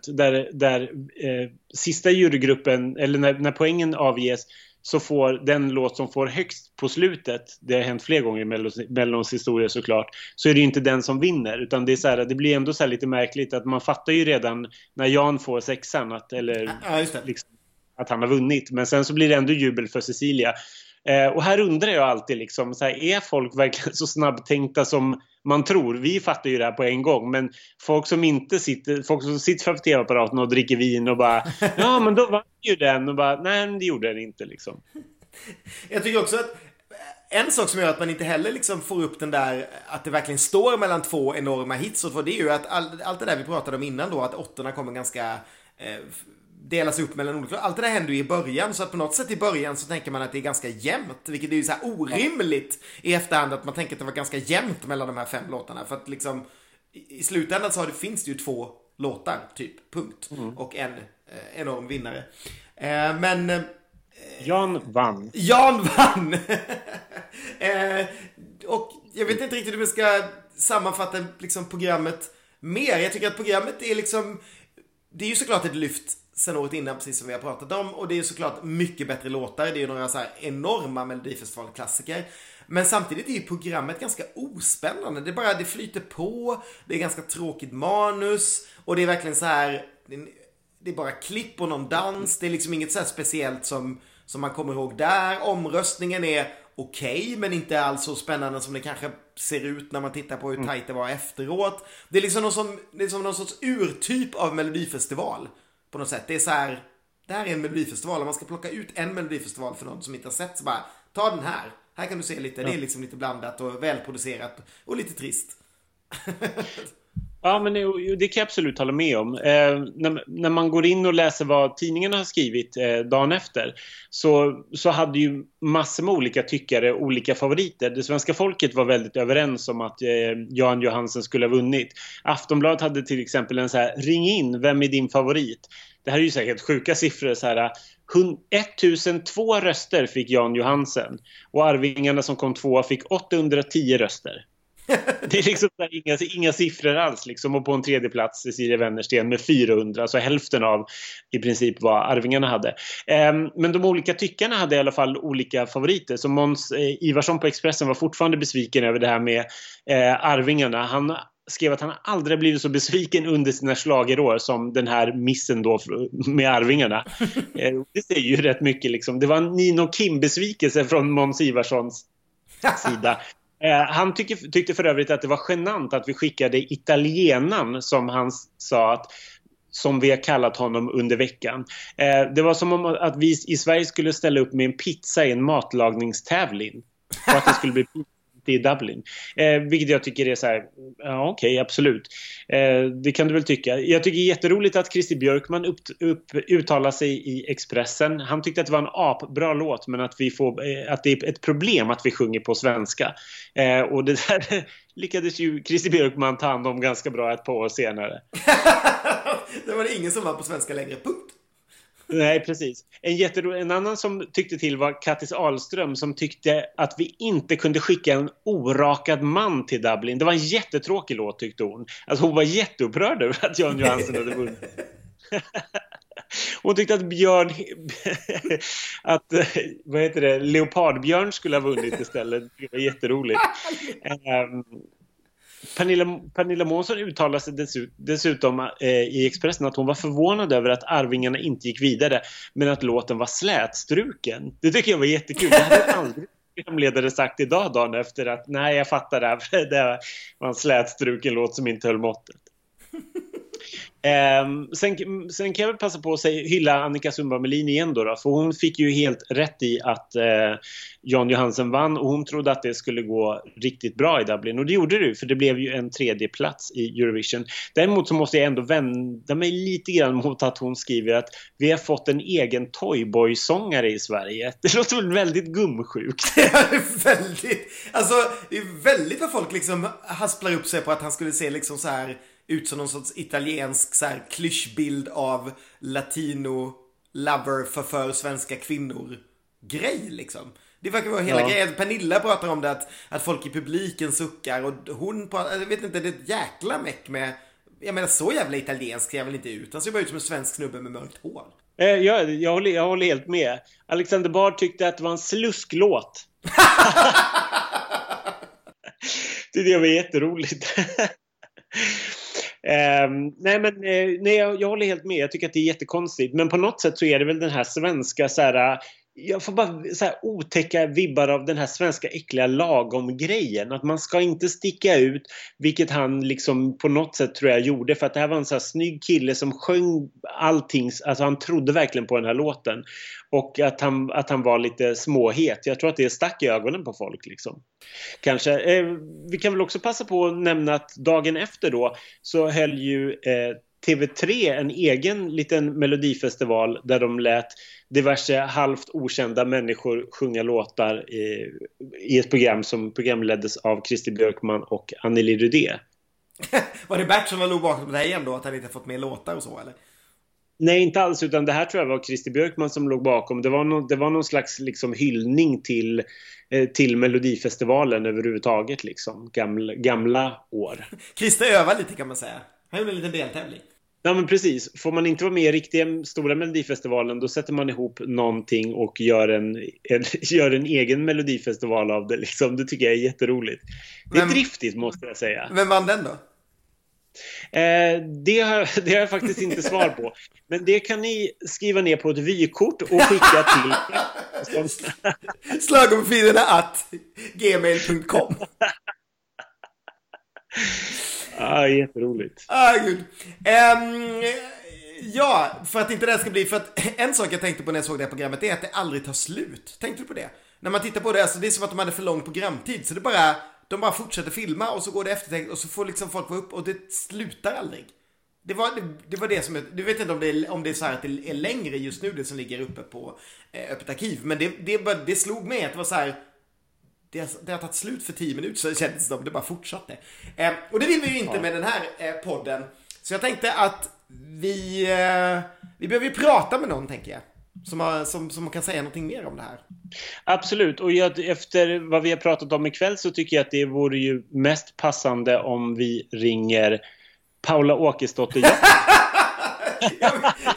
Jag vill ringa alla 4 gubbarna samtidigt. Eller så vill jag höra dig ringa upp Jessica G. Pilnäs och fråga om hon minns dig från den här kassan på SF. Det var jätteroligt, men jag har tyvärr en restraining order som sträcker sig över 50 år, så jag får inte ringa Jessica G. Pilnäs och jag kan inte ringa gubbarna heller. Micke Syd försökte jag med, jag tappade bort hans nummer. Däremot så tycker jag att vi ska väl fan sikta bättre än så. Självklart ska vi ringa Jan Johansen.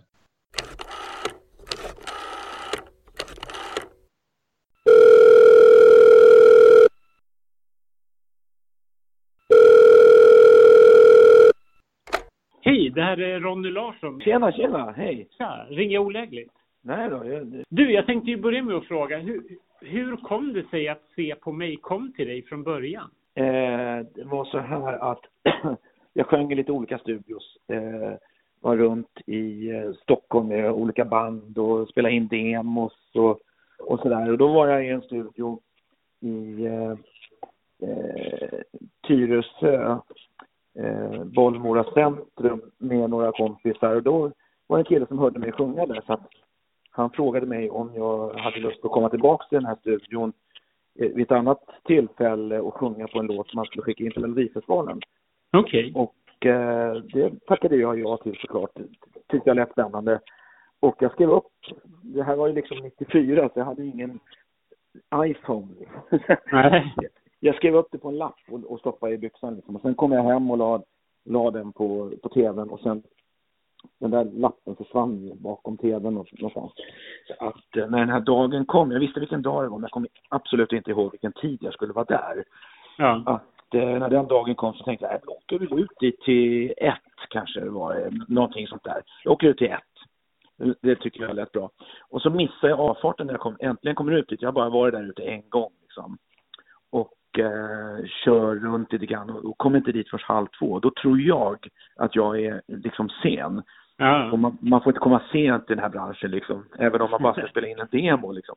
Så att jag stormar in där och liksom säger att jag körde fel.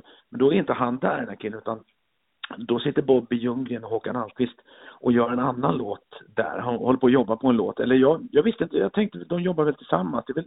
Det är väl den här låten jag ska sjunga, tänkte jag. Ja. Så att de frågar mig, har du lust att, när du är här nu, har du lust att sjunga på lite grann på den här låten? Ja, det kan man göra. Testa lite grann så här, så det fanns ingen riktig text och sådär, så sjöng lite grann och bra låt liksom, bra feeling, jag fick bra känsla av den där liksom. Ja. Och sen när jag hade gjort det så tackade han så mycket för hjälpen, och sen så sa de att sen ska ju du träffa den andra killen här klockan 6 eller ja, det var någon timme kvar eller något sånt där. Ja, precis, så jag höll färgen. Låtsades som jag hade full koll liksom. Jag hade ju noll koll. Och de sticker och lämnar mig där, och jag får sitta och vänta en stund, och så kommer den andra killen och hej, ja, jag hörde att du var här lite tidigare. Ja, men liksom, det är bättre att vara ute i god tiden och komma för sent liksom. Jag var ju där 4 timmar för tidigt. Så sjöng jag in den låten, så åkte jag hem efter det. Han tackade så mycket för det. Och sen så ringde Bobby dagen efter och sa att det var bra det där du sjöng in igår liksom. Och sen så började vi prata mer och mer om att kanske spela in det där med en svensk text. Och jag hade någon som jag jobbar med, och han hade någon, och Håkan hade någon sådär. Så att vi lät de här skriva text till den här låten. Så fick vi in dem anonymt sådär i kuvert som vi öppnade. Och då valde vi en text som senare visar sig vara skriven utav Ingela Pling Forsman. Med en fantastisk refräng, se på mig som ett skepp i storm. Hon hade skrivit lite längre där på refrängen. Okay. Men jag kunde liksom inte, för det låg en skarv för mig mellan bröströst och falsett liksom, det låg i en skarv, så att jag kunde liksom inte sjunga alla de där orden, så att jag, om man tar bort lite ord där, gör bara liksom en liten sån där feeling-grej, då kan jag sjunga i falsett i den här skarven. Och så då gjorde vi om texten lite grann, och så sjöng jag in den, och så skickade de den till Melodifestivalen, och jag var helt okänd, jag sjöng i coverband då. Och då kom den med, den blev uttagen. Och så var det en kille som hette Ludde Claes Allan Lundin i Malmö som skrev den här första helsidan med mig. Då stod det så här: doldisen som kan ta hem Melodifestivalen. Jag fattade ingenting. Och sen så började den här festivalen då. Jag sjöng på någon repetition, och då var det någon journalist, vad heter han? Erfors på Expressen som tittade då, och jag satt där liksom, och jaha, vad är du då? Ja, jag ska vara med och sjunga. Jaha, är du med och körar eller med någon grupp? Nej, jag ska sjunga en låt själv. Jaha. Han var ju så här måttligt intresserad, han visste inte vem jag var. Och sen så gjorde jag den första repetitionen, och är ganska nervös. Då sitter det bara journalister där inne och tittar. Lite så här, suttit hela dagen och lite trötta och sådär, och blasé liksom sådär. Men då blev det lite liv då blev folk intresserade, och då började folk intervjua mig, och då blev det lite mer på allvar helt plötsligt.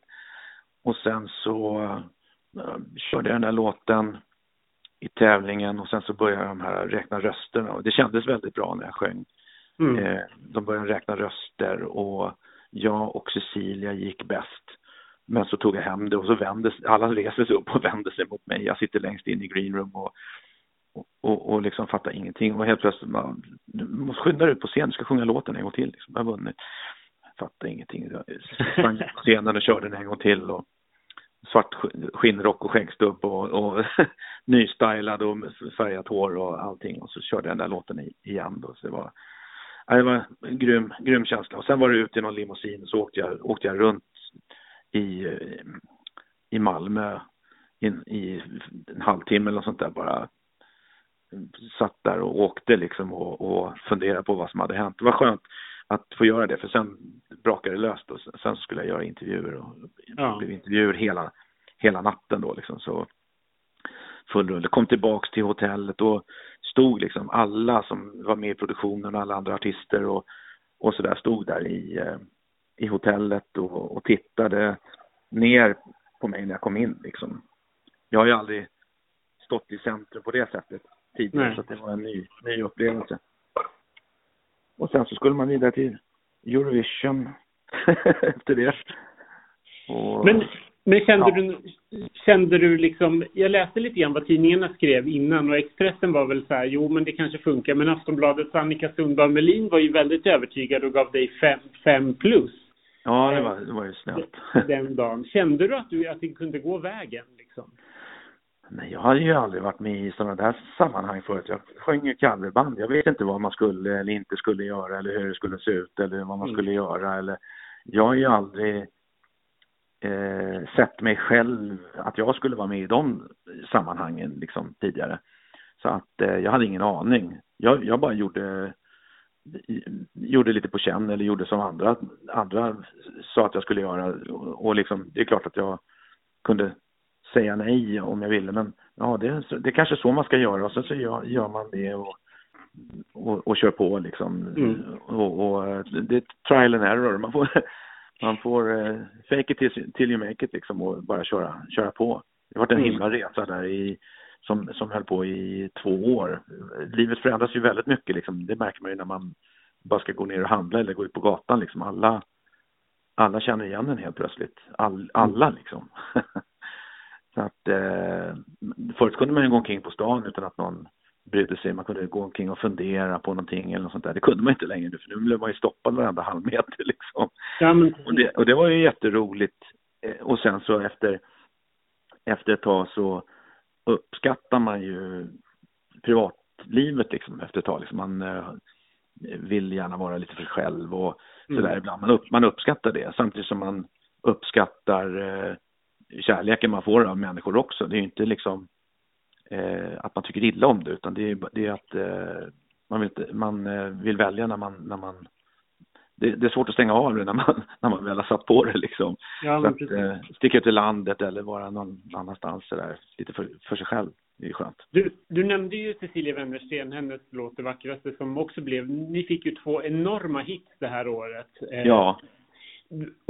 Sen i slutändan så blev ni båda Grammis-nominerade, och hon vann Grammisen. Ja. Men hon kom ändå bara 2 när det gällde Melodifestivalen. Kände du någonstans att det där att det var lite jobbigt att hon vann Grammisen, eller kände man så här, det spelade inte stor roll? Nej, det spelade inte så stor roll. Jag var glad för hennes skull, men båda två blev ju stora hits, och jag vill inte ta någonting ifrån henne liksom, så att just då kändes det väl, jaha, man vinner inte allt liksom. Allting gick så bra då, så att det är klart man tänkte så här, jaha, men det kanske var, de tyckte att det hade gått lite väl bra för mig nu ett tag så här, så. Men hon var ju världen, så att det var inte det. Utan man var van att allting just det året i alla fall gick vägen liksom. Mm. Sen rullade du på väldigt bra. Du fick ju en super liksom, hit med plattan och så, som sålde hur bra som helst. Ja. Men Melodifestivalen dök ju däremot inte upp förrän 6 år senare med Ingenmansland. Fick du några erbjudanden efter Se på mig om att vara med, och var det aktuellt någon gång? Ja, det var det. Jag tyckte att Alexander Bars låt var väldigt bra, men det var lite för tidigt, så att jag passade på den då, och den sjöng Andreas då istället, Driver dagfall i regn. Ja, okej. Okay. Ja, så jag blev tillfrågad den, och ångrade väl mig lite, men det var, jag behövde ju inte liksom vara med, och det tyckte inte skivbolaget heller liksom, att jag behövde inte riskera liksom att vara med, och kanske att det blev dåligt, och så blev man en sämre, jag menar, om man kommer ut och liksom kommer 5:a eller något sånt där, kanske inte bästa för karriären tyckte de då, men den skulle man gärna haft i repertoaren idag. Det var en bra låt liksom. Ja, tidsmässigt kanske var rätt att passa där, men idag så hade det ju känts skönt och gjort den såklart, men han gjorde den jättebra, så att det... Ja. Du var ju med där 3 år sedan, 3 år på rad där. 01 med Ingenmansland, 02 med Sista andetaget, och sen med Pernilla Wahlgren 2003 med Let Your Spirit Fly. Vilken av de låtarna ligger i varmast om hjärtat idag? Sista andetaget är en fantastisk låt. Let Your Spirit Fly, det var ju rolig, och det är roligt att sjunga duett med Pernilla. Den är lite mera kul, självdistans, lite mer glittrig sådär. Det är inte riktigt min min grej kanske egentligen. Men det var kul att göra det tillsammans med Pernilla. Ingemarsland var en jättebra låt. En lite mörkare och har blivit lite bortglömd kanske. Och det var inte direkt i närheten av Lyssna till ditt hjärta som vann det året då med Friends. Mm. Men Sista andetaget var en Jan Johansen-låt fullt ut. Det var riktigt, den ligger i min sweet spot liksom. Så att den är min favorit i de här sammanhangen. Sen så är det ju ingenting som slår första gången man kommer med och vinner allting och allt det där. Det var ju så stort. Men Sista andetaget tycker jag är också en väldigt bra låt liksom. Dina kläder, när du uppträdde med Se på mig, så dina kläder var ju någonting som man kom ihåg utan att det var någonting speciellt som på något sätt stack ut på det sättet, men det låg en väldigt stor tanke bakom det. Jag har hört att det är Christer Lindberg som har designat den där skinnrocken. Ja, det var så här att min pappa Egil Johansen, jazztrummer som har spelat med Monica Zetterlund och han har fått en egen låt nu som heter Trumslagarens pojke som jag och Camilla Läckberg och Nylén har skrivit. Han drömde hur jag skulle se ut så att han gjorde en teckning med som en skinnrock, eller man ser inte vad det är för material, men en mörk rock liksom. Och jag visade den teckningen för Christer Lindar och han frågade mig om jag gillar den här stilen och vill du se ut så här. Ja, det där är fint liksom. Vad tycker du? Ja, tycker det är fint. Så han designade den efter pappas teckning då, och sen så sydde hon som sydde åt honom, som tyvärr inte lever längre, blomman i något kalvskinn sådär. Så att det är kanske folk som har haft skinnrock tidigare, men den där blev väldigt känd liksom. Jag blev känd för skinnrocken och och skäggstubbet liksom. Precis. Du nämnde Trumslagarens pojke. Du har ju pratat om dig lite grann kring Melodifestivalen sen du var med och så, att du har varit kanske aktuell eller inte aktuell och så. Skulle du kunna tänka dig att vara med i Melodifestivalen igen? Ja, det skulle man ju kunna göra. Alltså det är ju inte många utav de äldre som går vidare så där. De som röstar är ju oftast lite yngre, men det är ju kul att vara med i de sammanhangen sådär. Så att har man en bra låt som passar in i ett sammanhang liksom, i att man håller på med någon platta eller något sånt där. Jag är ju lite gammaldags, jag tycker om att göra plattor. Gärna vinyl också. Men då är det ju klart, jag har skickat in lite låtar sådär och genom åren, och ibland har man skrivit själv, ibland är det någon annan som har skrivit då. Men då är det liksom, det är lite nya tider och andra typer av artister, men det är många äldre som har varit med, så att vi får se, det kanske blir någonting. Det finns ju lite program lite sådär som man kan vara med i, som man tycker är kul, som Allsång på Skansen och Så mycket bättre, och Melodifestivalen är ju den största liksom, så att. Du, jag måste ju bara nämna det här med, vi pratade lite grann om texten, Ingela Pling som du nämnde som skrev den. Det tog ju väldigt många år innan jag förstod att textraden var ohoj, en hand i stormen. Ja, inte ohoj, det är ingen som sjunger ohoj. Jo, men det... Om det står ohoj så är det fel. Jag sjunger ju inte ohoj. Det har jag aldrig sjungit i alla fall.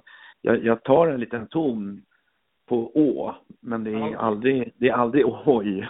Det är en hamn i stormen. Så att det är en hamn i stormen. Visst, men inte ohoj. Det säger jag inte. Okay. Men om man kollar texten på Stim så tror jag att det står någonting sånt där. Men jag tror inte att... jag såg inte det i originaltexten när jag sjöng in den i alla fall, när jag fick texten utav Pling. Så att, inte ohoj, men ett litet ohå, ett litet å sådär. Okay. En liten falsettton bara, men inte ohoj. Okej, vad bra, då kan vi ta död på det. Ja. Nästa år så blir det ju jubileum. Ja, precis. Vad händer då? Jag har 30 år på scenen. Jag började sjunga med Off Duty coverband. Och sen så 5 år senare var jag med i Melodifestivalen. Så att min första platta firar 25 år och jag firar 30 år på scenen. Och det ska jag göra genom att göra en jubileumskonsert bland annat på Vasateatern 16 oktober 2020.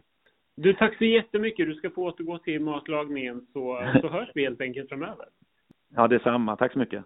Hej. Hej. Jan Johansen, gud, när vi tryckte in både 1:an och 2:an och ingen annan tycker jag är värd att prata med i det här programmet. Jag tycker det är du, Jan Johansen och Cecilia, det är de som jag vill prata med om Melodifestivalen 1995. Men innan vi avslutar, det är dags att lista vår topp 3 från programmet. Jag har en liten känsla av vilka 3 låter du kommer nämna, men så jag kanske börjar med min. Jag ska säga redan innan att det finns faktiskt på plats nummer 4 så har jag skrivit Följ dina drömmar utan de där jävla gubbarna. Jag vill bara nämna det innan också. Men 3:e plats, Bo Diddley, Arvingarna, tycker fortfarande att den är rätt härlig, upptäckte jag när jag lyssnade på den. Det finns något queenigt där som jag gillar. 2:a, det får fan bli Se på mig. Som sagt, en av de bästa vinnarna vi har skickat. En chocker skulle jag säga. Men första plats, det vackraste. Det var bara någonting nu som grabbade mig den här gången jag såg den. Och ja, det får bli så. 1, det vackraste, 2, Se på mig och 3, Bo Diddley. Mm. Så under hela Melodifestivalturnén så kommer jag gå runt och säga det var för fan han som valde det vackraste.